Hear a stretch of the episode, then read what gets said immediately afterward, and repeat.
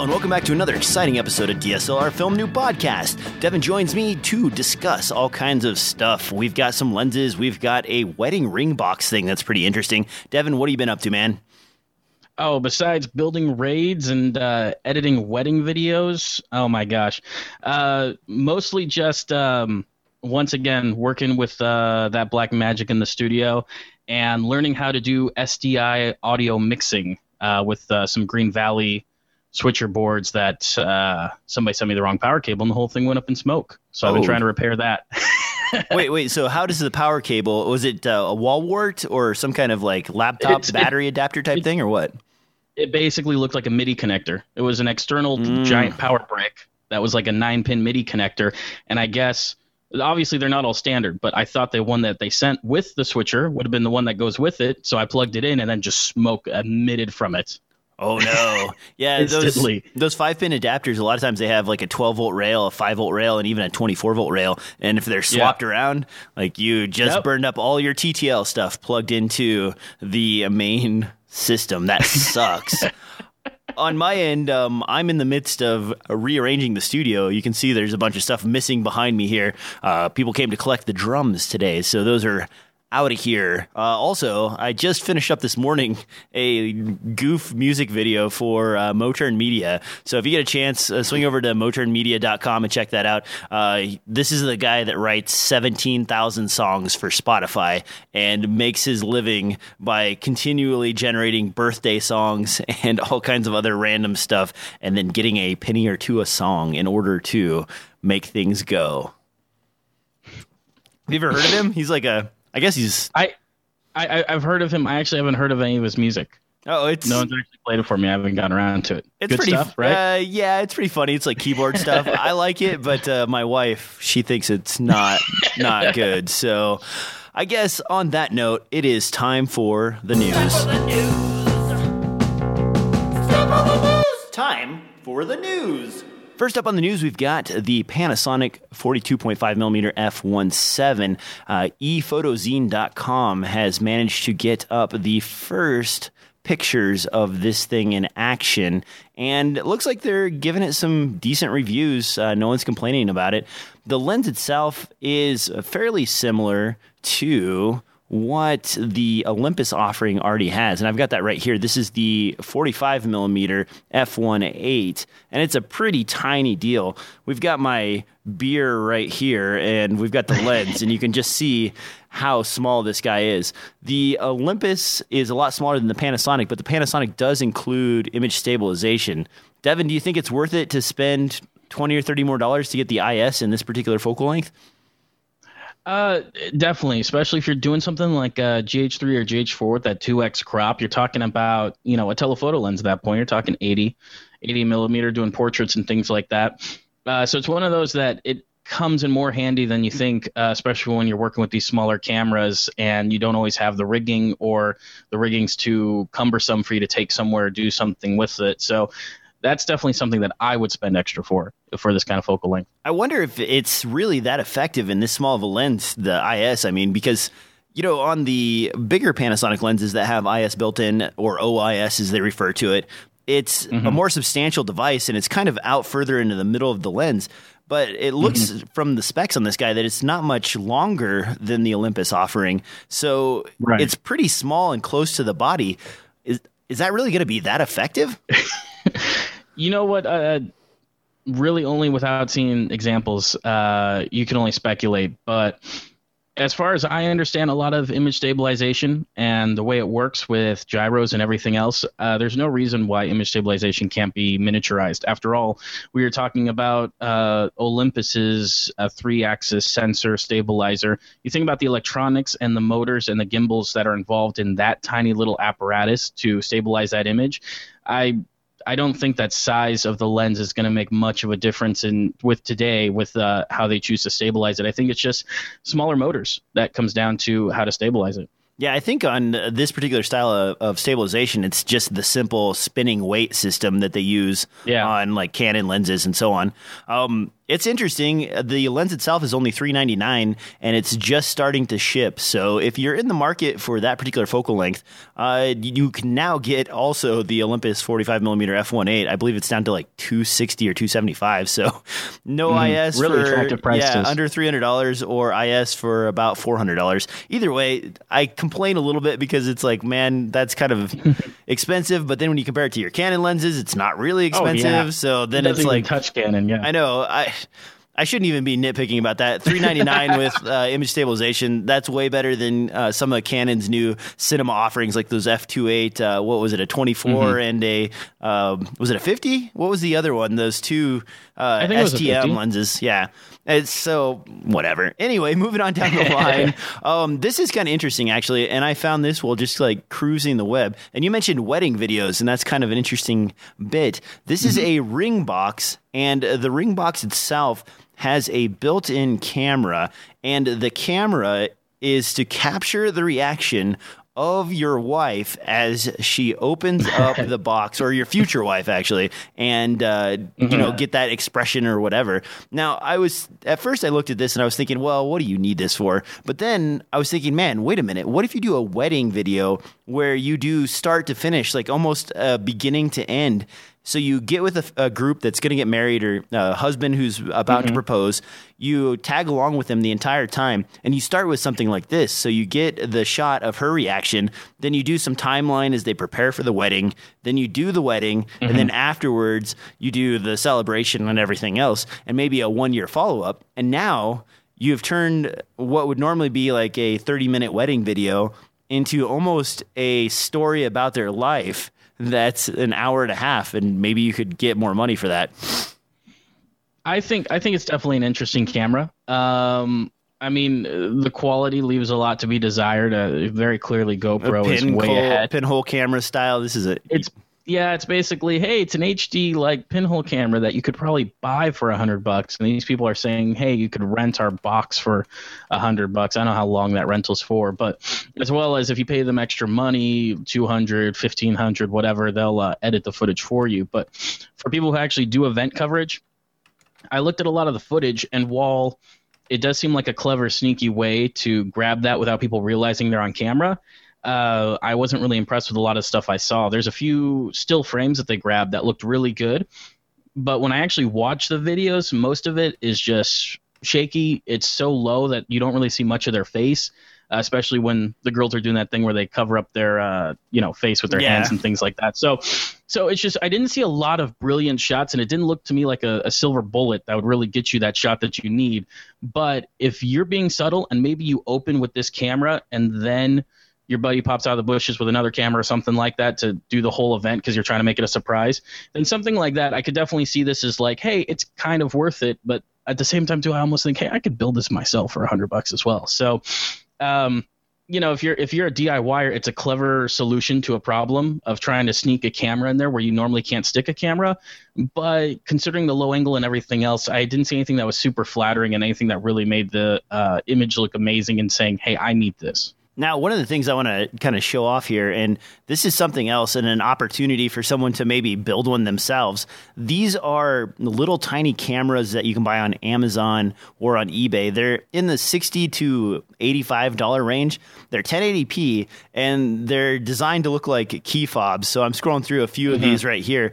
And they're small enough that you could possibly just build your own ring box like this pretty easily, drill a couple holes, attach this to the inside of the box, and then, take some of the padding out. So you don't necessarily have to spend the money on... what was the price on this ring cam? Do you remember? It's $100 for the rental. I don't think that they have an option to purchase. Okay, yeah, So $100 to rent, or for about $85 to $100, you can literally buy one of these creepy key fob cameras and get going that way. So, but if you're a wedding guy and you're doing a few of these, then it may be worth it to kind of build your own. I mean, if it's your own personal wedding and you're only going to use it once, then maybe the price is justified. That's kind of where they put this price point. But if you're doing a couple of weddings, or people ask you to do engagement and stuff like that, I've been asked to do engagements, and it's always kind of hard to keep it a secret and then pop out at the right moment and grab that shot. So something like this, I would just consider a backup camera that may grab 1 or 2 quick seconds that would actually be good for the video and what you're trying to portray. Now, I've never done any weddings. I'm not really a wedding guy, but stay away. I guess I've done one for free. I was a friend of mine was getting married, and I helped out, but I wasn't in charge of everything. I just kind of, he had an interesting idea for a photo booth where people talked into the camera and kind of talked about the husband and wife, and then I cut something together for him, and that turned out okay, but... What is the cycle for this creating a wedding video? I know you run around with the people in the dressing room and like pre-wedding and stuff like that. What do you do for the engagement portion? Do you really hide in the bushes and like jump out and then like get their reactions? Like, is that what you do? Usually for engagements, and usually it's separate package than necessarily wedding. It's the kind of thing where the groom would pay maybe $200 or something like that to have a pro come out and shoot the engagement. And then it's kind of the situation where it depends, but most of the time the camera shouldn't be seen until the question is popped. And that kind of thing is usually, yeah, you're either from a distance, you're in the crowd or something like that. And then when he gets down on one knees, you start rolling and she's distracted enough that you kind of make the shot work without her realizing that she's on camera, which is all ideal because usually, too, a lot of people get very self-conscious when they're on camera and it's, you know, that affects the video and the look of it. So it is one of those where you kind of sit around in bushes or you sit around the crowd and you kind of wait for it and you plan out exactly where you're going to be, when and where, and then you wait around to get that shot. If you're lucky enough that you're doing this for a friend or something like that, occasionally you can justify the camera being in there. I was hanging around with a couple that did skydiving. And so therefore we had GoPros, we were doing skydiving, everything was on GoPro, everyone got comfortable with the camera because it was there the whole time. And then when he lands and pops the question, I'm already recording because I've been recording the whole time because we've all had cameras on us. So things like that, sometimes you can find very clever ways to get the camera in their way before you need to. So nice. That's an interesting concept to have the camera on all the time so that people stop being concerned with it. I hadn't really put that into consideration. What if they say no? Like, what if you get paid by the groom to film and you're there filming and you film his disappointment as he's rejected by his not future wife? I mean, has that happened to you? Have you ever had one that went sideways on you? I've only done a couple. I haven't had enough for something like that happen. And I think that the number of girls who say no is probably pretty low, especially if somebody's willing to put money in on that situation. But my best guess is, I don't know, you wait a week or two or something for some of the disappointment to wear off and then bill them. I don't know. But in general, probably too, I wouldn't, as much as it sucks, I probably wouldn't charge the guy because it's not like he's going to use that video anyways. That's, you know, I basically recorded something that he's never going to want to watch or use. That could be a good viral video, I suppose. Yeah. Supposedly. All right, moving on down to some computer hardware here. I've got actually, and I'll show you this in just a second, but scrolling through these Musk, I believe it's pronounced Musk. Mushkin maybe? Kronos hard drives. They're 480 gig. And right now, they're a little bit higher than when I purchased. I think they were at 169, but they're floating around the 180 mark. And this is a 480 gig SSD. And this guy is fairly fast, really reasonably priced. And it's kind of no longer an excuse to not edit off of an SSD anymore, or at least have it as your main operating drive. $150 to $160 when these are on sale, under $200 when they're not. And it's 480 gigs, so you're not limited to the amount of space you would be when 120 gig drives were all the rage in the same price or more. So... Have you upgraded yet to SSD? Or are you still doing the RAID thing? I know you've been talking about messing with that. And yeah. Well, I did recently get a fantastic RAID controller, so I've got my mechanical drives over to a RAID, thanks to you. No problem. Recycling. That's the lesson today. But the mechanical drives, yeah, rating them will speed them up. I'd probably, get around SATA 2 speeds anyways because I'm mirroring them and making sure I've got my backups. But I actually do run SSD on my OS drive, and I have another SSD that's like a 120 that's just for caching as well as doing render outs, just so that if I'm doing like a ProRes render or something where there's a lot of I.O., the CPU can work harder because it's not getting hung up on the data stream. I've actually been aggressively looking at SSDs to start looking at building out the RAID and getting away from mechanical. Some important things that I've done a little bit of research on SSDs And a lot of times, too, you'll see SSDs that are 480 as well as 512. Intel's known for doing that, and Mushkin also does that as well. And that's actually a good thing. I've heard from several manufacturers, and I don't think this is a universal thing, but if you use all of the data on the SSD, it seems to decrease performance very dramatically to the point where it is really dogging it if you fill completely.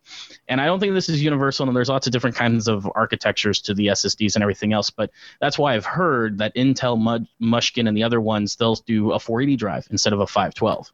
So sometimes people think they're getting a better deal by doing 512, but if you start actually trying to use all that data up, you end up really hurting the SSD's performance. Well, depending on the...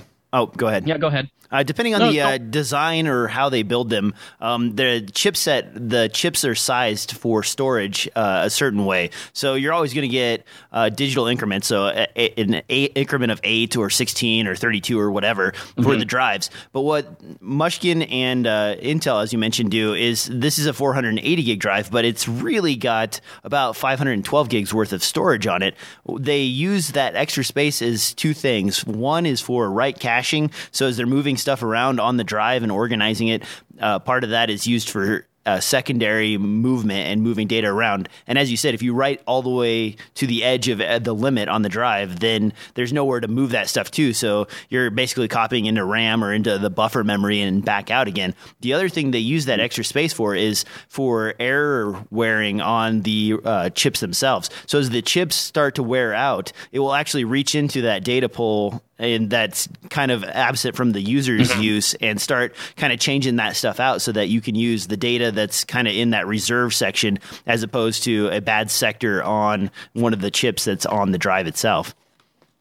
Yes, and so very clever stuff. You obviously a little bit more knowledgeable than I am right now, egg on face. But the other thing to look at too, instead of these SSDs, as you grin over there, these other SSDs is I'm also looking at PCI SSDs, the kind that use that M.2 slot, or whatever it's called. M.2. You got to be careful with those too, and I might as well throw this out there since I've already had to do all this. There's two types of M.2. There's the native SATA, and then there is the the other version that you're speaking of. And some of them are able to do either or and plug into the same spot, but some of them will lock in at only SATA. And if your motherboard does not support SATA via the M.2 slot on the motherboard, then you're going to have compatibility issues where the drive either won't work or you're going to run into some weird things where it just doesn't act the way you suspect it should. Yes.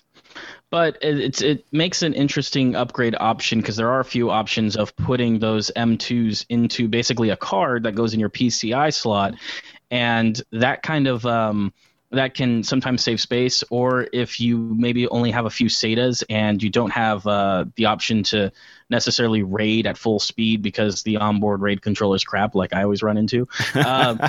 Then things like a PCI card that's running M2 cards and stuff like that can give you kind of more expansion options and more ways, as well as it's supposedly faster. Instead of going through the SATA interface, if you really want speed because you're editing raw 4K RED footage, you basically need that kind of stuff then in order to get the maximum speed out of your rated solid-state memory. So fun stuff. I've been kind of looking into it. When is the next standard for SATA coming out? Because we've kind of been stuck at 6 for quite some time now. I know they're working on it, but I don't know if there's an announced date or not yet for when that is released. As far as I've seen, I don't even think they have a draft of the next SATA. SATA 4, I guess is what it'd be called. I haven't even heard of a draft of it, and mostly people are just guessing that it's going to be 12 gigabit or 16 gigabit, which would be about double. Nice. Which has kind of been the standard. You know, it kind of doubles each time that they have it. So, a lot of people are speculating, but so far I don't even see a draft. And, of course, there aren't any hardware you can get right now that's doing it. Everyone right now is looking over at USB-C because that's what everyone wants to talk about. All right, moving on down the line here, we've got an announcement from Adobe. The new Camera Raw 8.8 just released for CC and CS6 users. So if you have a new camera like the Olympus EM5 Mark II or Nikon 550 or D550, 5500. Let me get that right. Now you have support for that. Also, I'm looking here at the link, and I believe they have also added a number of lenses. There's quite a few Voigtlander lenses in that list of supported lenses for correction in the new Adobe Camera 8.8. So now also, you know what's missing from this is the new Canon 11 to 24 f4. Huh. Yeah, I think you're right. It is. I'm not seeing it in there. I was just scrolling through this thinking, oh, yeah, now some of my Voigtlander lenses, and specifically for micro four-thirds shooters, the 17.5 millimeter f/0.95, the 25 millimeter f/0.95, and the 42.5 millimeter f/0.95.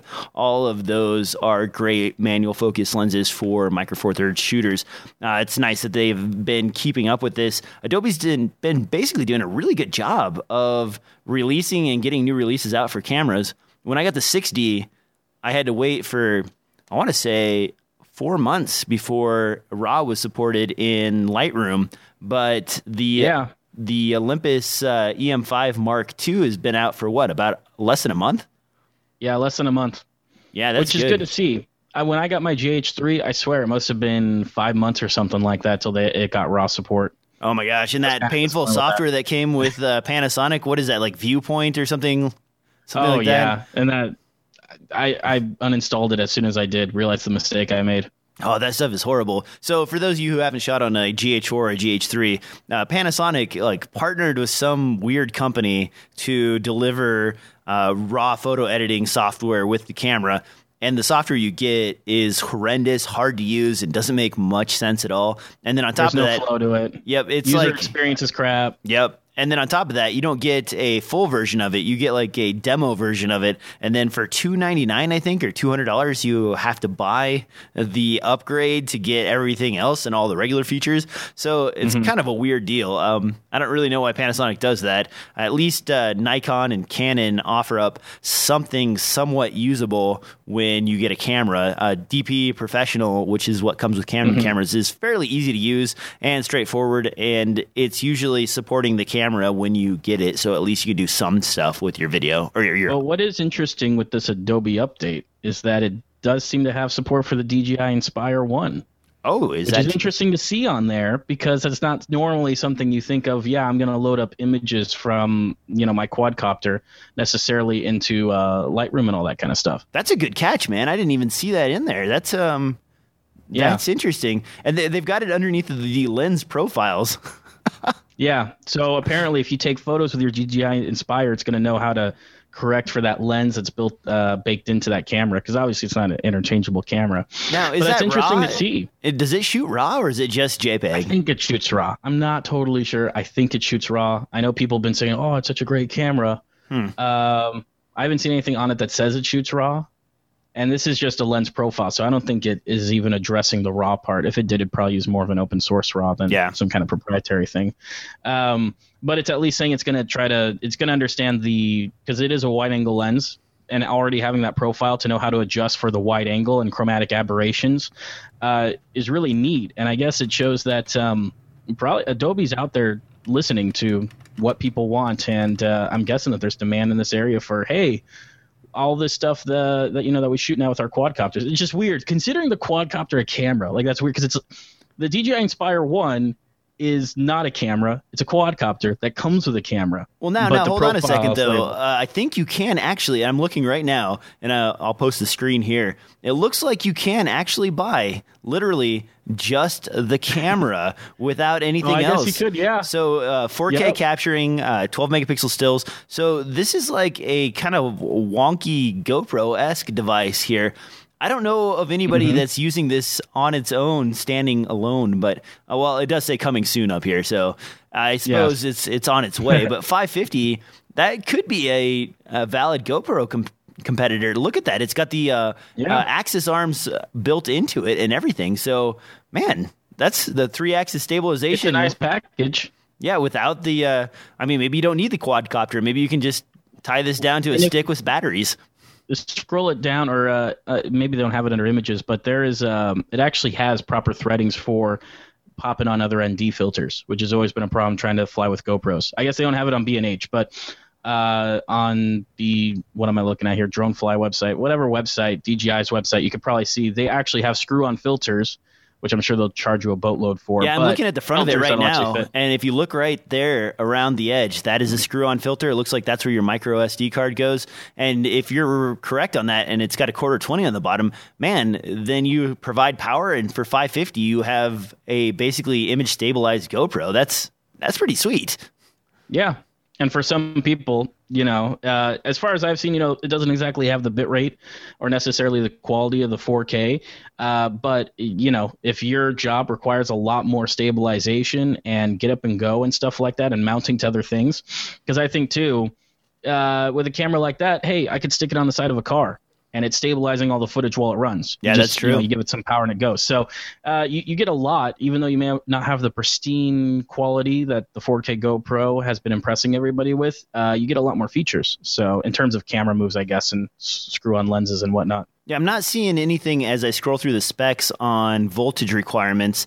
But I'm sure we'll find something. You know, with something like this, people are going to be pretty excited to attach it to like a skateboard or, you know, put it on, like you said, a car or something. Oh, yeah. Because you can just stick it anywhere and start using it. Now, speaking of going anywhere, this next one is something that kind of caught me off guard. I wasn't actually expecting. And then all of a sudden it got really popular really fast. This was kind of sort of not debuted exactly, but brought up at South by Southwest, and this is Meerkat. It's basically a streaming app for your cell phone. This is Apple only right now, so iOS users are fine, but Android is out of the question. You click one button, and when you're done, you basically are streaming video via a link that goes to Twitter and to your graph of Twitter followers, and they can watch it, and then the video goes away once you're done streaming. So the only way to save the video is on the device itself, and it's not permanent on the internet. This is interesting. I know people are really starting to get excited about, well, in fact, we're doing it right now. We're streaming live, watching each other talk to each other on camera. So it is, I guess, you know, this sort of thing is starting to become more popular. We're doing it. And now you could go to, I don't know, maybe there's a fire that breaks out in front of your building, or maybe you happen to be like standing on the steps of some courtroom when something crazy is going on, and you click your phone, send out a link, and people can start watching what's going on as it's happening, and then you're also saving that to your phone. So if it is embarrassing, maybe something you don't want to continue to live on the internet, you just never repost it, and you're probably going to be a little bit safer. It's like it's a Snapchat with video streaming kind of a thing, because Snapchat's more of a temporarily, I guess you could say, cached it's 24 hours service, isn't it, for Snapchat when you post something? Average, I think you can customize it. You can say how long you want it to be out there, but I think the general rule of thumb is 24 hours. And this is really interesting. Like, you're talking about event coverage too, but there's also parts of it too that involve storytelling, because the Rocket Jump guys just did a Snapper Hero series, which seems weird that they put kind of some of their money into producing a scripted series that would disappear after 24 hours, which is kind of very, you know, normally you don't think of that as putting together production and then having it live and die instantly. But maybe with, you know, the culture, we went from where everything was kind of had to be live because on demand is so complicated to do. And now everything has gone to on demand because that's what the audience has asked for. And maybe now we're starting to bounce back towards the middle where, something about streaming, about experiencing something at the same time that other people are experiencing it. Maybe there's something in that people are really into, and that's why these things like Snapchat and Meerkat, and I'm sure there'll be other companies coming out too, with this kind of live streaming, kind of being in the moment, and then that moment's gone, and you move on. Because we are kind of getting into a situation where there's too much content to watch, and not enough time to watch it all. And so kind of if the content disappears after a while, it then really forces you to watch that content then instead of watching it later. There might be another trick to this, though.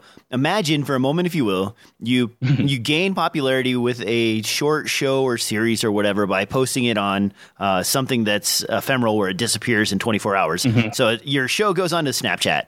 Everybody gets excited. You know, maybe 500,000 people watch it, right? Well, now it's gone. Right.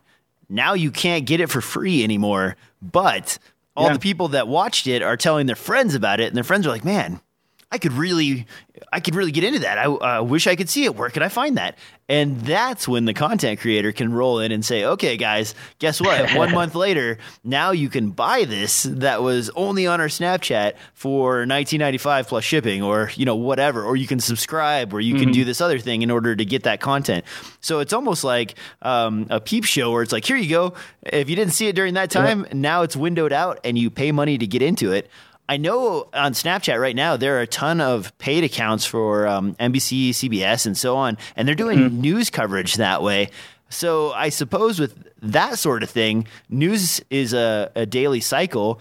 Oh, do you need it to live longer than that? And that's just another, I'm kind of like brainstorming the ways that I think this might actually work. News is probably the most practical because your news, you don't care about what happened, 10 weeks ago, but you do care about what happened yesterday. So if that's going up every time, then you are in a good spot and you're still like if you're bringing in enough people to watch, then it's probably value add for advertisers and so on. And you can still show ads, I suppose, in stream with that. Well, and what you bring up a fascinating point about using it as a temporary advertisement of the content, because for a short second, I'll jump on my soapbox here about piracy, because while I pay for all my stuff and I think that people should, a lot of the figures that they say about piracy taking money is like a lot of things aren't brought into consideration. Like one, most people who pirate usually aren't the types to buy anyway, so it's not really considered a lost sale. And there's many projects, more indie projects and stuff that have made huge successes because their very popular content got out on piracy networks and then people started talking about it. And for a while, piracy was the easiest way to get media. Now that we've got Netflix, it's like it's more of a pain to pirate something than it is to just pay the price, and it downloads instantly, and finally all that BS of DRM and everything else is out the window. And so you saying this kind of peep show thing makes me kind of think of that whole like where normally with piracy being like, well, I'll watch it first and then I'll buy it later or something like that. It kind of has that feel to me where you're advertising this and people can watch it for free and be like, hey, you really want to watch it for free? I'll give it to you for free temporarily, and then you want to watch it again with your friends, or you want to tell your friends about it, they got to pay. And that actually sounds like a genius way to start marketing indies and stuff like that. That online media and available streaming thing is kind of a sword that cuts both ways, though, because if you think about it, right now you have stuff on there and you're enjoying that stuff and you're watching that stuff. But then tomorrow, let's say, for example, my wife enjoys watching Monk. That series disappeared from Netflix. And it disappeared from Netflix when she was like 3/4 of the way through it. So now it's not there anymore. And unless there's some kind of contract renewal, it's gone completely. And the only way to get it is either buy the DVDs or, go the shifty route and download it from somewhere. Well, and I think it's on iTunes too. I think a lot of people don't give iTunes credit. I think iTunes has a lot of stuff available for purchase. I mean, people love the Netflix pricing model. I think Netflix's success speaks for itself. But yeah, stuff rotates in and out of Netflix. And usually when it's not there, though, you can usually purchase it on iTunes, Amazon though, Prime. Man. If you think about iTunes for a second, and that's another one I want to like kind of poke at a little bit, is iTunes is one of those things where, okay, so let's say you're watching, I don't know, Game of Thrones or Dexter was one that was recent, and you're watching that show and you're paying for the season pass or whatever they call it for iTunes. You're looking at $45 to $50 for that season. But if you go buy the DVD, the physical media, you can go buy that for like $25 or $30, and you can buy it on the used market for $12 to $20. So now... Is the immediacy of getting it from iTunes worth it, or should you actually be collecting physical media again because it's the most affordable way to go? And that actually works with records too, because right now, if you just swing over to Amazon and look for your favorite album, and you go there and you'll see, okay, the MP3s are 99 cents, or I can buy the whole album digitally for like $10.99. You look below that and there's a little thing that says used. You click on that and you can buy the song or the album or whatever for $2 with shipping or $1.25 with free shipping. And now it's cheaper to buy the physical media, scan it at home and throw the disc in the trash than it is to actually buy the digital version. And I don't know if there's a way that we're going to even these things out where the prices are going to sort of level to where it makes sense to go either direction. And it's just more of a choice as opposed to the conscious needing it now versus getting it in a little bit. But with Amazon Prime and things like that, man, I don't know. Does it make sense to spend that much on there, or should you be buying your stuff in physical media and saving some money? Well, you're right. It's ironic that it costs the companies less money to give us a digital piece of content, but they're charging more for it because of that convenience. Which is, so far, since no one's fighting it on it, I think that's the way things are going to be for a while. I was talking with somebody, and I can't take credit for this idea, but I think that the landscape is going to change very soon in terms of buying, because you're basically buying licensing all these movies and everything else, because there was a big court case that is happening or just happened where somebody with thousands of dollars of movies on iTunes died, and the kids wanted to get access to those licenses, and iTunes says, no, our contract was with him, not with you guys. Whoa. But I think that they're either winning the case or they've already won the case, and so I think potentially in the future we're going to see possibly a government entity or something step in that says you need to be able to transfer these licenses in between different providers, or providers are going to start offering that, being like, hey, you could buy it through us, but then you could transfer it to your Amazon account or transfer it here or whatever. You can transfer the license once you buy it, and that's going to help the licenses maintain their value because they'll technically have resale value because you'll be able to transfer licenses. And if that starts happening in the marketplace, then I don't necessarily see prices going down, but I start to see things where you'd be able to lend licenses out to your friends, and we kind of return to what was physical media back in the day, but we're doing it in a digital space that costs less money, and hopefully that makes everybody happy. Because obviously right now, all the stuff you buy and you license, unlike your big DVD collection, can't go to your kids because there's no way to get it out of iTunes or to give it to another iTunes account. So stuff like that is going to be very interesting as it evolves, I think, over the next couple of years to see what these companies do, when probably more than just one family is going to start reacting going, hey, he bought all this stuff and now it means nothing. It can't be put in the trust or anything else. It's just nothing. So it'll be interesting to see where that goes. One thing to think about, too, and I know death is not the most hot topic right now, but if you're a person who has a lot of accounts like this or anything else, you should really think about some kind of death switch. And when I say death switch, there's a company out there that I believe it's like $5 a year or $10 a year. You can designate a bunch of information and you can have it emailed off to whoever you want whenever you die. And it determines your death by a response from email, and B, a check in the obituaries for your name. So it sends out an email when your name pops up in an obituary, and then if you don't click on that link in 6 months, it'll say that you're dead, and it'll send all that information off to the people that you love, care about, or you know, maybe if you hate them, you want to send them that last note that like just really pokes them in the eye. But get the last word. The cool thing about this is that if you have these accounts, and I know you're discussing the legal aspect of it, and that might be gray area, sharing your password for iTunes or something like that. But at least your friends, family, or whoever you want to share this with can get into your accounts. And iTunes is one thing, but there's also stuff like your bank account. There's your digital media. If you have any kind of like I have a YouTube channel. If maybe my wife wants to start doing sewing videos when I die and just take over the whole channel. Sure. So otherwise that's locked down and you can't get access to it. And if you don't have the information for their email or some of this other stuff, you're basically SOL on collecting that stuff. So just something to think about. I know that's kind of weird and going on from weird stuff. Devin, have you seen this eyepiece that I posted in the notes here, this wacky lens thing? I've just started looking at it today. It is, I guess you could call it a contact lens. That's a telescope.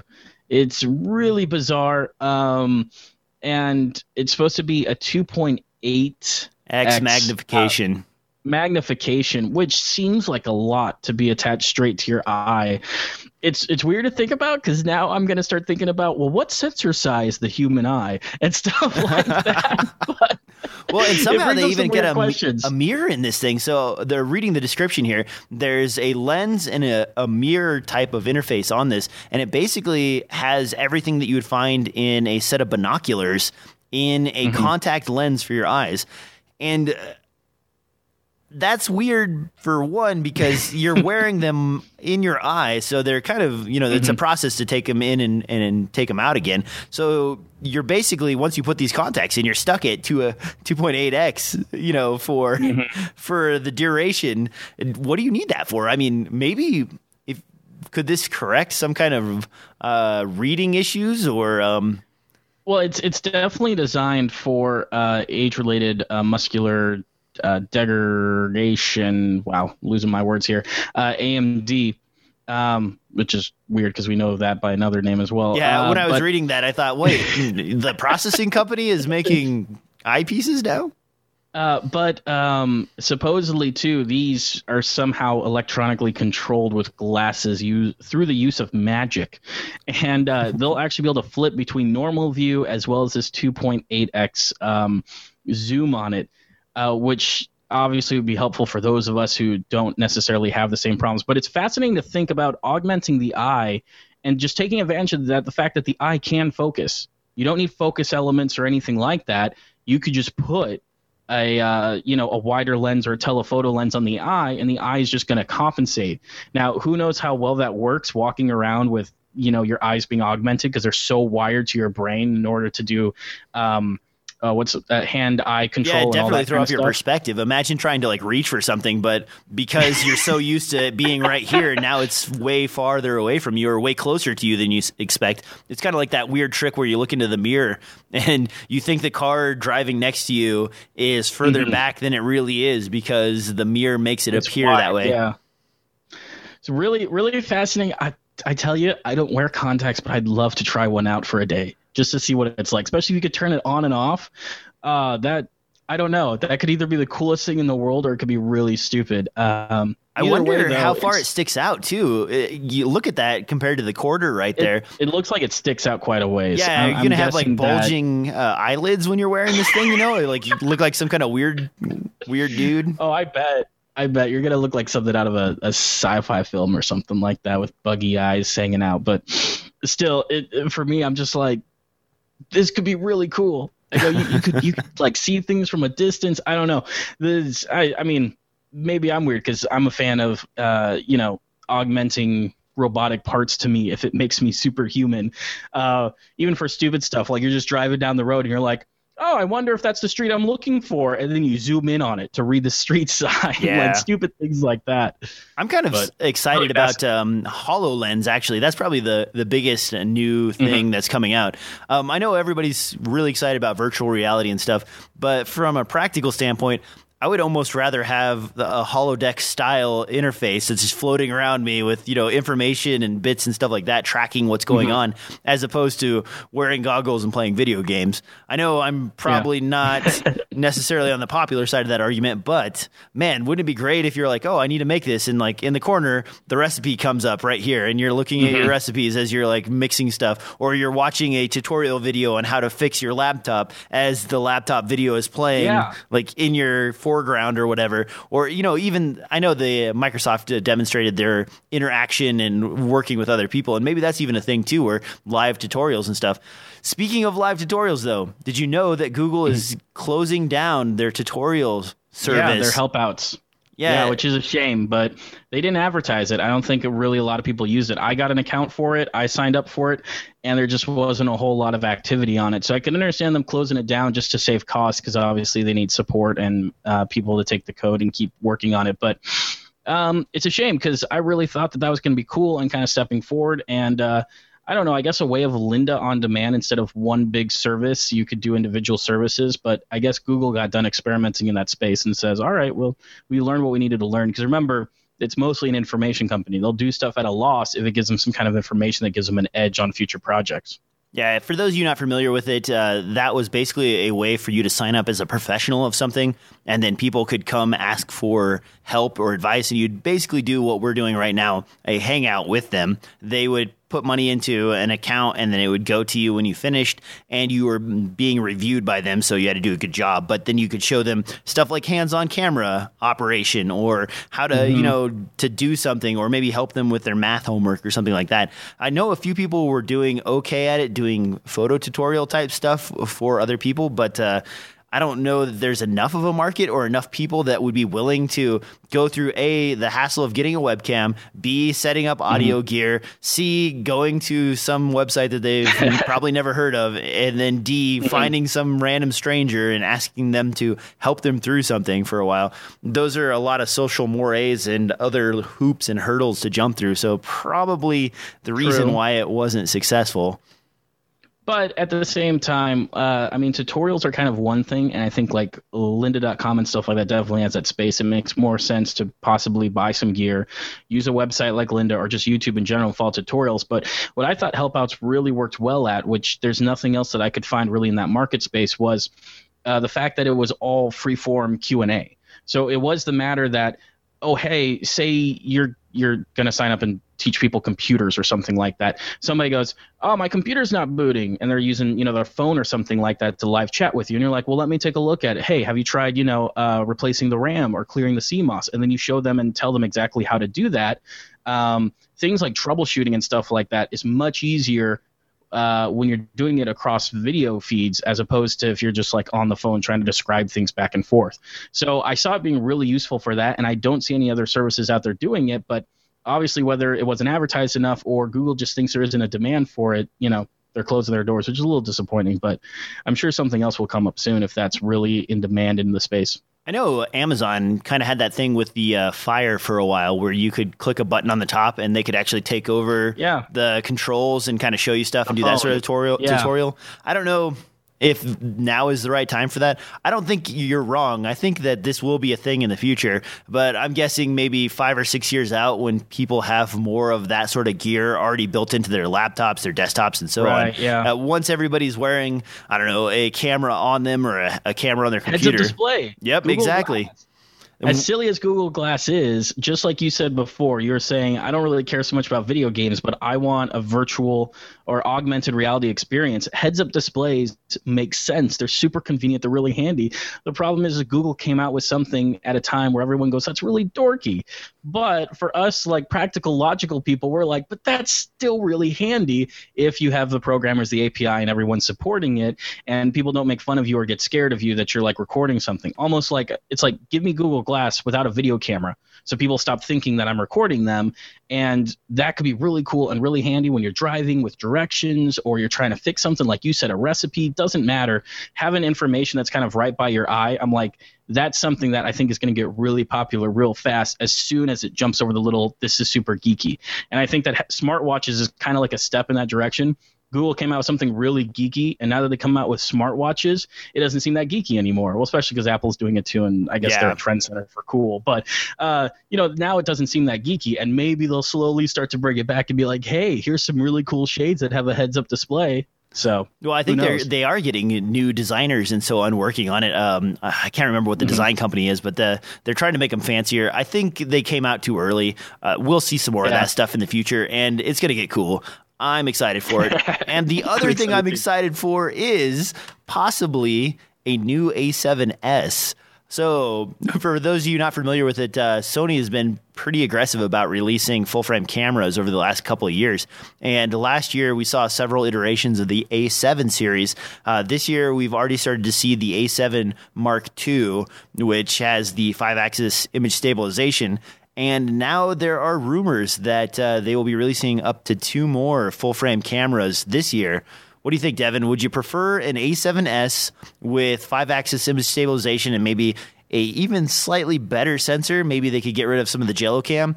Or would you prefer something that competes with the Canon 5DS, which is a 50-megapixel sensor on, say, an A7R? You know me. And I am not a photographer, even though I play one on TV. And I would much rather take image stabilization as well as that same low light, full frame sensor, things like that way over, especially if the image stabilization can touch what we saw that Mark II do, which isn't perfection, and I don't think it ever will be or is meant to be. But if it had that kind of image stabilization on the sensor, I can attach any glass I want to it, and it's going to stabilize that glass, so I can go buy a bunch of cheap primes and stuff like that. You really start ending up with this workhorse, especially really, if it came down and they're doing internal 4K like the GH4 does in like an easy to work with Kodak, like an H.264 or something like that, that would be brilliant as well. I would take that in a heartbeat over a GH4. But I'm guessing, I mean, of course, there's lots of rumors floating around. No one knows until NAB, which is coming up here soon. But I'm hoping that it's going to have internal. They probably slapped a new processor in there and said, okay, we can process internal, at least H.264. We'll use the onboard encoder. We'll get H.264. I'm going to roll my eyes at that one and say that the camera is most likely capable of doing it as it stands, and that Sony's just being a bunch of jerks.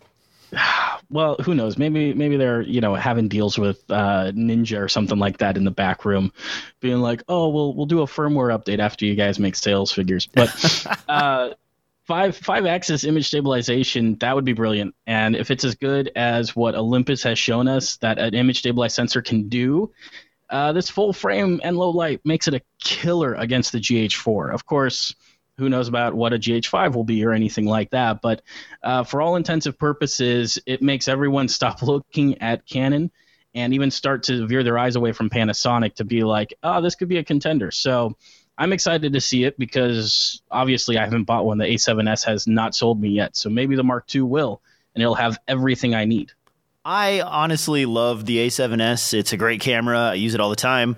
I don't love it so much as to get rid of all my Canon gear, so I still kept all that. But if you think about it from a photographer standpoint, especially if you're doing like street photography, low light at night, say you're running around some city or something like that, now with image stabilization added to that, a 5-axis stabilizer built onto the sensor itself, you could go from not just being able to see in the dark with the amazing, what is it, I believe 12 megapixel sensor on the A7S, but now you're going to add like what, 4, maybe 5 stops of stabilization to the image because of the 5-axis stabilizer. I mean, now you're talking crazy talk, you know, this 102,000 ISO is a little rough, you know, maybe I should shoot at 50,000 ISO and use the image stabilizer instead. That's crazy. I mean, that's awesome that you can do that, but it's also crazy. Mm-hmm. I think Sony is going to continue to dominate this whole market as they just keep hitting the mark with new cameras all the time.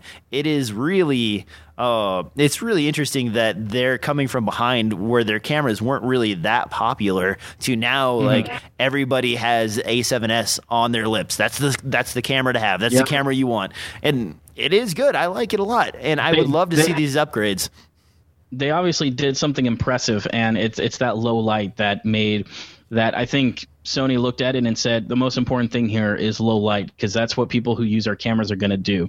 Because remember the other lines that Panasonic and Sony has, they've got full-size E&G cameras for news work, and they realize that in this prosumer, kind of prosumer level, oh, what a cute dog. For those of you watching the video, my dog Gizmo just decided to join me. He is a Papillon who's overly enthusiastic about licking me right now for whatever reason, and I'm trying to scare him away, but he does seem to be not working. Yeah, sticking on my headphones. He's taking your headphones with it. There they go. But they obviously did something right at the A7S. Everyone's looking at them, and they're probably right where they want to be to start releasing a Mark II, even though it seems to come pretty hot after it. Maybe they're following the same line that Panasonic is, where they're really aggressive with new technology, and they're doing short runs of product, and they're not worrying about product support, because it's not like the GH3 is getting any firmware updates anymore. And I'm sure when the GH5 comes out, the GH4 ain't going to get firmware updates. So I think they're going to look at this aggressive model of releasing cameras one after another. And as long as it means they keep upgrading major features like Panasonic has done, it really will make people look at these two cameras as like, if you're a video guy, these are the two things to look at. And Canon's not going to have a whole lot, because Canon goes, hey, we're mostly focused on making money in that prosumer, you know, C100, C300 level. They aren't pushing their DSLRs as video cameras. I mean, maybe they'll come out with 4K this year, but I doubt they're going to steal the show with that. I'm going to tell you right now, the rumors for the Canon releases for NAB are a fixed lens C100 style 4K shooter, and B, a C300 Mark II that's capable of shooting 4K internally. Those, I believe, are going to be the two that you see coming out at either NAB or towards the end of the year.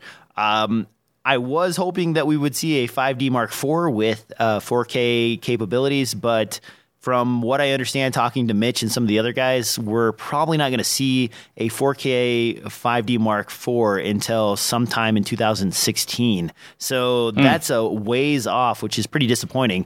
On the GH4 side, though, and I kind of want to talk about this a little bit, the price has been dropping pretty substantially. The GH4 is down to $1,200 on eBay and sometimes even on Amazon. But there's a lot of talk of a brand new firmware release for the GH4 this year as opposed to a new camera from Panasonic. And they're talking about a bunch of features being added to the GH4. And I've been trying to like pin down what those features are, but every time I talk to somebody, they're very nebulous about it. Oh, it's going to get, you know, some kind of new Kodak, or it's going to get some kind of in-camera processing, or maybe they're going to be able to up the frame rates or the frame rate on 4K footage to 60 frames per second. But I don't know, honestly. And they say the people I've talked to say I'm going to be really excited when it comes out, but that's all they'll tell me. So I don't actually know. And Devin, have you heard any rumors on the GH4 firmware? I've just heard speculation, but I think it stands to credit for something. The fact that we know that the camera's capable of 200 megabits per second in its recording. And the fact is that what needs it the most is the 4K, and that it can't do that, which seems like a limitation of whatever's ingesting the I/O for the hardware. But I could see it becoming a thing when you're looking at that, 96 frames a second or something like that. It's or 90.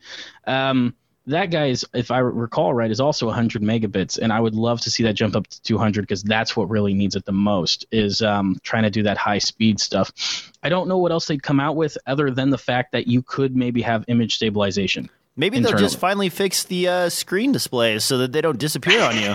I mean, that would be a brilliant. Great thing. In fact, if you look over here, in that direction. I'm going to show you real quick. I was just shooting on the GH4.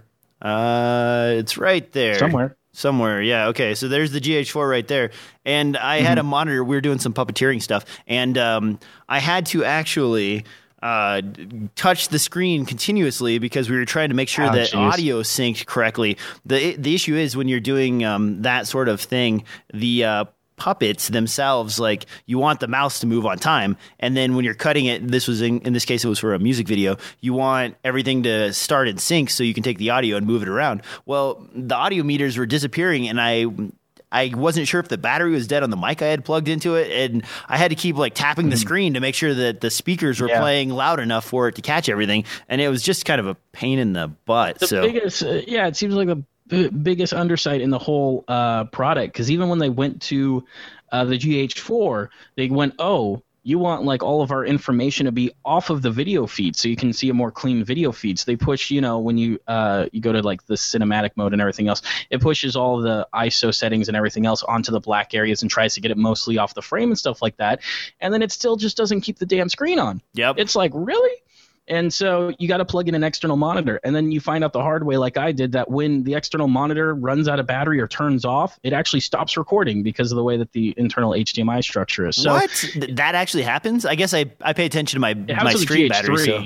I don't know if they fixed it with the GH4, but definitely the GH3. If you plug in something through the HDMI, you hit record, and then you unplug the HDMI, it'll stop recording. Well, what I actually ended up doing when I turned the camera around, I kind of messed up the way everything looks now, but I had the Aperture VS3, I believe, attached to the GH4, and that way, that one has built-in HDMI audio levels, so it captures whatever's coming in via the HDMI port and gives you levels, and because of that, they're almost as accurate as the on-camera levels, so when I run into this issue where the freaking audio meter shut off and I can't see it, I actually end up relying on the VS3 because it has that. And for those of you looking for a monitor, the VS3 and the VS2 are pretty decent. I believe they're about 720p-esque resolution monitors for the $3 to $200 range. I like mine a lot, especially the audio level meter thing. That's pretty handy to have. So sorry to derail that, but yeah, man, that is dumb. And there's a few other things I would love to see Panasonic do to the menu system to just make it more intuitive, because now that's a firmware problem. Like leaving the screen on, everyone knows that's a firmware problem. So that should be something that would be like, hey guys, let's go ahead and make this an option in the menu. This should be a relatively quick fix. We aren't asking for you to change anything with bit rates or codecs or frame rates. Just leave the monitor on would be great, or an option for it. something that I've done is there's a Kickstarter for what's basically an HDMI plug that doesn't have a monitor hooked up to it, but it's just a plug that pretends to be a monitor, called a Headless Ghost or something like that. I've used that in a few cameras in order to sometimes keep the screen awake. I think the last one, I think it worked with the GH2. I don't think I've tried it with the GH3. But it's like hooking up an external monitor without carrying around an external monitor if you're trying to keep the screen awake. But yeah, should be a firmware thing. It should be easy to do. So yeah, that would definitely wow me if Panasonic was like, hey, we've got controls over, keeping your meters on screen, because geez, that would be nice. I don't know what else they do except image stabilization, because they do have room around that sensor, but that would be really complicated. Yeah, if you're doing it in camera, you would really have to be doing some really amazing warp stabilization off of the sensor's image and moving it around, because you're right, the sensor is bigger than 4K, so they could do some digital trickery, but that's a lot of processing. I mean, even with my Titan upstairs, when I'm doing warp stabilization, you're talking like a 15-minute walk away and come back process. It's not like super fast. To analyze it and work on all of it, sure. And to do that on the fly, man, you would really need some compute power to really take that down. Well, and I don't even know if the camera's got accelerometers. I know it's got digital levels, but it would need accelerometer data in order to interpolate what's going on and how to react to it. So I have no idea what they got planned. It's interesting, though, that everyone keeps telling you that you'll love it. I guess it's marketing for you. So even though I'm complaining about the GH4, I use it all the time. I like it a lot. It's a great camera. It does a good job. I'm a little disappointed with the color science inside the GH4. And I know this isn't really a review time, but the GH4's color is usually a little bit weirder than it is on the Canon 5D Mark III or the A7S. And I'm not sure, I set the K value to the proper setting for the lighting I'm using. I use a light meter. I check everything out, and it's still a little bit washed out. I've messed around with the settings a little bit, and I end up always adding just a bit of contrast to it in post and a little bit of de-sharpening to really get it to where I want to be. So I don't know if that's just me. Maybe I'm being really picky, but otherwise, great camera. And now $1,200. Buy one, buy two, buy four. I don't know. It's an amazing deal. It's an amazing deal for internal 4K recording and everything that you get with that. It's definitely something to consider if you're on the fence between that and like the Sony A7S. So we've rolled through pretty much all of the news this week. It's been a pretty slow news week. Not a whole lot of cool stuff coming out yet, but NAB's around the corner, so I expect to be flooded with all kinds of craziness. Now, Devin, it's on to the pick of the week. What do you got, man? My pick of the week, I was just thinking, okay, now I remember again. All right. It's a YouTube channel called Every Frame a Painting, and I don't know if anyone has mentioned this before on the show or anything like that, but this YouTube channel, Every Frame a Painting, if you're into cinematography, a bit about storytelling, editing, and things like that, more the narrative side than necessarily documentary or ENG kind of stuff, just brilliant. This guy really understands film, and he goes through and steps through different directors. He steps through different methods of how they work, and interesting thoughts of who wins what shot. He even goes into writing who wins a scene and how do you explain that visually instead of just through dialogue, and just all about telling your story visually. And I think that they're short videos, but they're fantastic videos. I watch them again and again because it just does a great way of kind of refreshing. It's basically, it's better than like film schools that I've been at and I visited and stuff like that. The kind of the understanding and the way he explains it, he's just a fantastic teacher. Yeah, I just actually watched the Kurosawa. I'm not saying that right. The Japanese director that did a lot of is it Kurosawa? Kurosawa. Thank you. Yep. I watched that one, and it was really good, showing the motion and how they were using rain behind it. And the other cool thing that he does on that is if you click the subtitles button on YouTube, you can actually see each movie as he's pulling the clips from it. So if you find something, and this is the case for me where I don't watch very many movies, but when I do, I want to watch something that's like a classic or good. And you're going through there and you're like, wait a minute, I recognize that scene. I've seen that somewhere. Maybe I saw the cut version of that on TNT when I was, 18 or something like that. And so you catch that and you're like, oh, okay. And then you go back and you add it to your Netflix queue or whatever, and you go check out these older films. And then after you've heard him kind of talk about it, now you're paying even more attention to every single shot. Sometimes I'm really focused on the shots, and sometimes I'm really lazy and I'm just kind of like enjoying action and violence. So it's interesting to kind of look at it from more of a film author authority maybe perspective, as opposed to just the guy who's like, hey, let's see some cars blow up, man. Yeah, and that's what I've absolutely loved about it, is that he clearly knows important is in story, and it's a visual medium.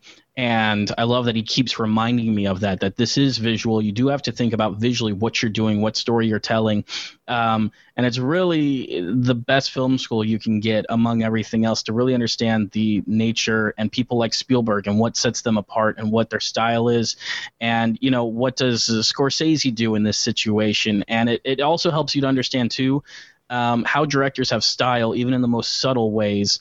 Instead of just like, oh, it's a really long shot like a Scorsese. It's like, no, Scorsese does specific things with his long shot that makes it Scorsese. So understanding all that, I think, just really helps you on the road to become a better, artist. I've got two picks on my end, and I'm kind of cheating here because I was going to just do one, but now I'm staring at it and I kind of want to talk about it a little bit.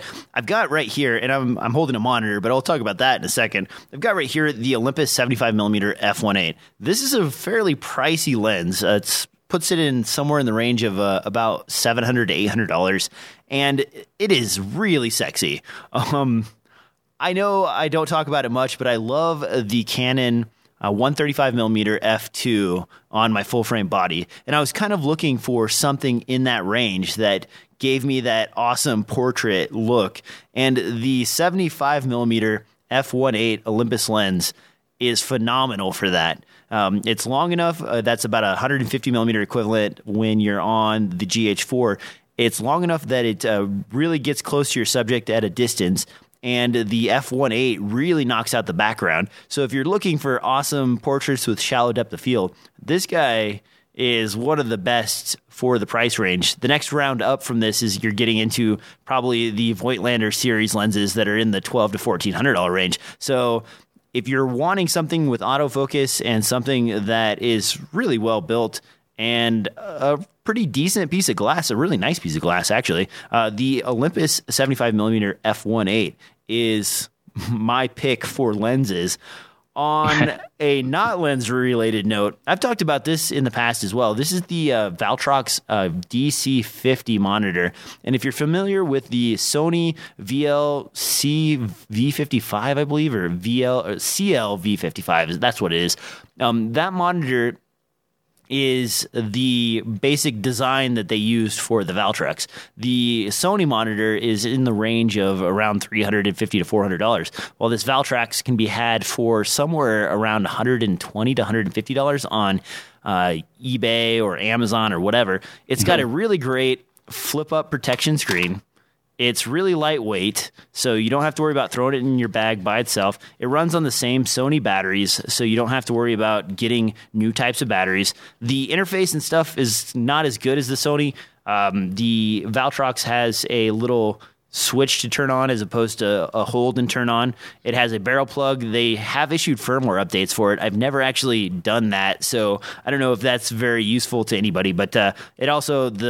The adjustment for the menus is a little hokey. As opposed to having a rotating endless wheel, it has a little like a nipple type thing that you have to like click back and forth.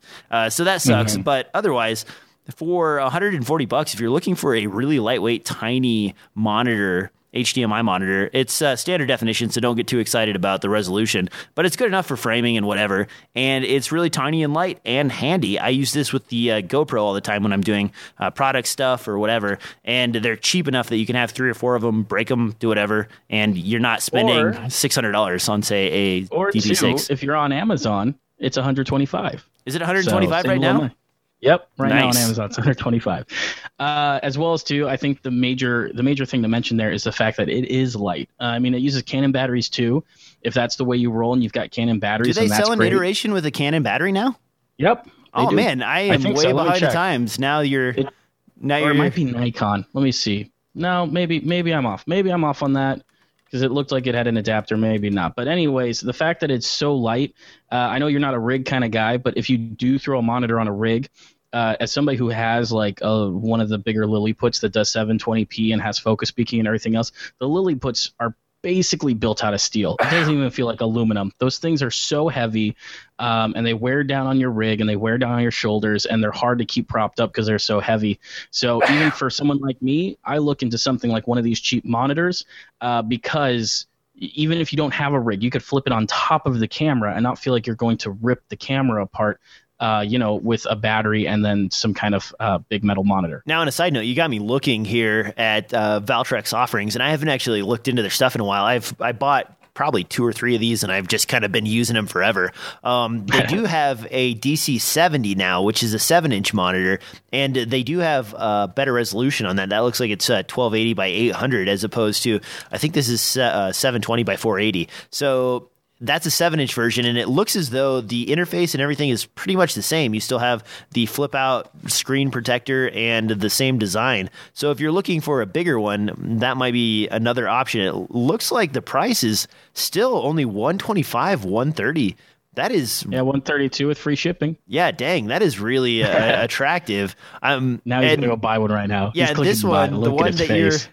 Man, I am actually looking at it.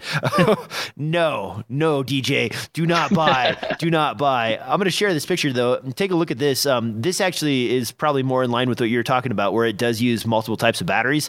If you look at the back of the panel right here, it has a slide-in interface, and this is the DC70.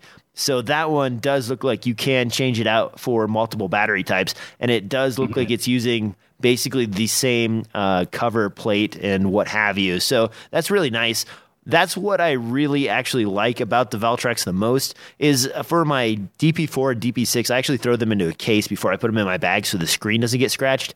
And yes, I know they do have that glue-on protector that you can put on the front of it, but that's gross. It gets scratched up. I don't like it, so I don't use it. With this guy, even though it's not as nice of a screen as you get out of those other ones, it has the full case to it. It's cheap enough that you're not as concerned about breaking it. It's light, and you can just toss it in your bag, and the screen doesn't get scratched up. I wish more manufacturers would include something like this as a method for protecting the screen and a sun hood, as opposed to what you get with the DP6 or the DP4 or some of these other ones, where it's that like cloth material, like clip-on screen that just sucks. Yeah. It does. It sucks to kind of have to pull that out, like rip the Velcro out and then put it back in. And then when you go to pack it up again, you got to rip the Velcro out, especially if you're running and gunning and you're only carrying 3 pieces of equipment. Something like that can really get obnoxious. And it's a shame that they don't even have it as an add-on for a lot of these higher end monitors. Yeah, I will give props to Must HD, who also has a fairly high-resolution 5-inch monitor. I believe it's 1280 by 800 again, and that one also comes with that sort of thing. The difference between the Viltrox and the Must HD, though, and something to think about, is that the Viltrox is connected right to the edge of the screen, so it's almost right up against the screen when you open up this sun hood, and now I'm having trouble opening it for whatever reason. So it doesn't take up very much space. With the Must HD, the screen protector / sun hood is almost a half-inch deep. So it adds a half-inch of real estate to the front of the monitor as opposed to recessing onto the monitor. So that's just some other thing to think about. I like the Must HD monitor, but it's one of those things that I don't use as much because it's just a little bit bulkier and a little bit chunkier than this guy. So when you're looking at traveling light, you kind of reach for whatever the smallest item is. Yes, but for some people who care about it, the Must HD does have a few fancy features like HDMI locks, as well as putting on different battery plates. You can run 2 Canons at the same time if that's your business. So, you're getting a few different features with it to consider as well, whatever best for you. Now, that ends the show for all of our news items and picks. Devin, where can people find you? People can find me at impulsenetworks.tv, where I'm going to hopefully shortly be uploading more reviews and more tutorials in After Effects and editing with techniques and understanding workflow as I work on developing the workflow for this new studio and how we're going to upload and do all that kind of stuff. I think I'm going to have a nice big article about how do you choose what format to export and what's the fastest way of doing it and how do you calculate out the numbers and optimize it so that you can get stuff up as fast as you can and not waste a bunch of time pre-rendering or post-rendering. And for me, guys, as usual, you can swing over to iTunes and download the podcast. It's DSLR Film Noob. Just search for that anywhere podcasts are distributed. You can also find me on Twitter under the same name, DSLR Film Noob. And you can see these videos on YouTube. Unfortunately, that's not DSLR Film Noob. That's One Lone Dork. I don't know why I branded it that way, but there you go. Also, make sure you check out the site. It's been a little bit sparse this week. I've been traveling, and I will continue to be traveling next week. So if things aren't getting updated for a little bit, I apologize for that. But stay tuned for more podcasts, because at least Devin will be here to join me next Sunday for more of this stuff. On that note, thanks for listening, and we'll talk to you next time on another DSLR Film Noob podcast.